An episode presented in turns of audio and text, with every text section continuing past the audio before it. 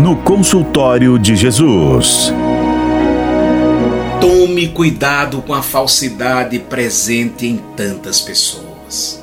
Tem muita gente que vive mostrando ser por você, mas por trás está uma maldade.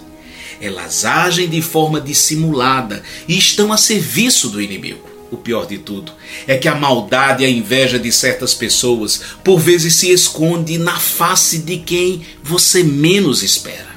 Lembra daquele evangelho em que Satanás, por meio de Pedro, usa palavras que parecem doces e agradáveis de se ouvir, mas tinham por objetivo tirar Jesus do projeto de amor de Deus. Então Jesus estava dizendo que iria sofrer, que iria morrer, mas Pedro, tentando ser agradável, diz: Que isto não te aconteça, Senhor. Aí Jesus, atento a tudo, percebe que ali, em seu amigo Pedro, está a astúcia de Satanás e o repreende fortemente.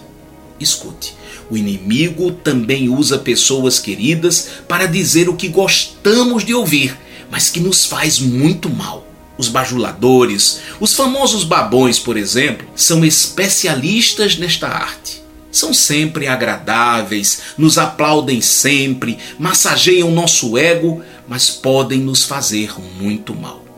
Compreenda, Satanás é astuto e vai tentar lhe enganar de todo jeito, até mesmo usando pessoas que você ama. Tome cuidado. Elogios, gentilezas ou palavras doces de pessoas especiais também podem conter o veneno da maldade. Precisamos também estar atento às palavras que são gostosas de se ouvir. Nem tudo que é doce nos faz bem, pois pode conter um veneno muito grande. Precisamos sempre nos perguntar: o que eu estou ouvindo sobre mim me faz melhor diante do plano de Deus ou ao contrário, me leva ao orgulho que me distancia da vontade de Deus? Eu já me perdi muitas vezes porque me achei além da conta. Eu deixei que a soberba me enfeitiçasse e me apartei da graça de Deus. Não sei se isto já aconteceu com você.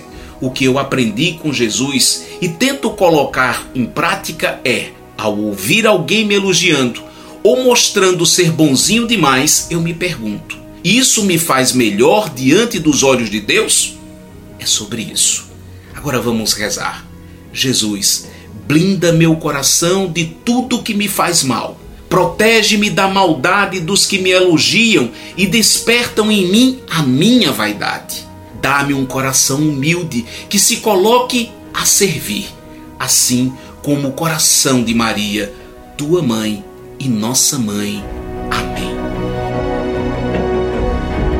Você está no consultório de Jesus e eu sou Fabiano Moura de Moura. Quero fazer um convite a você. Vamos caminhar juntos?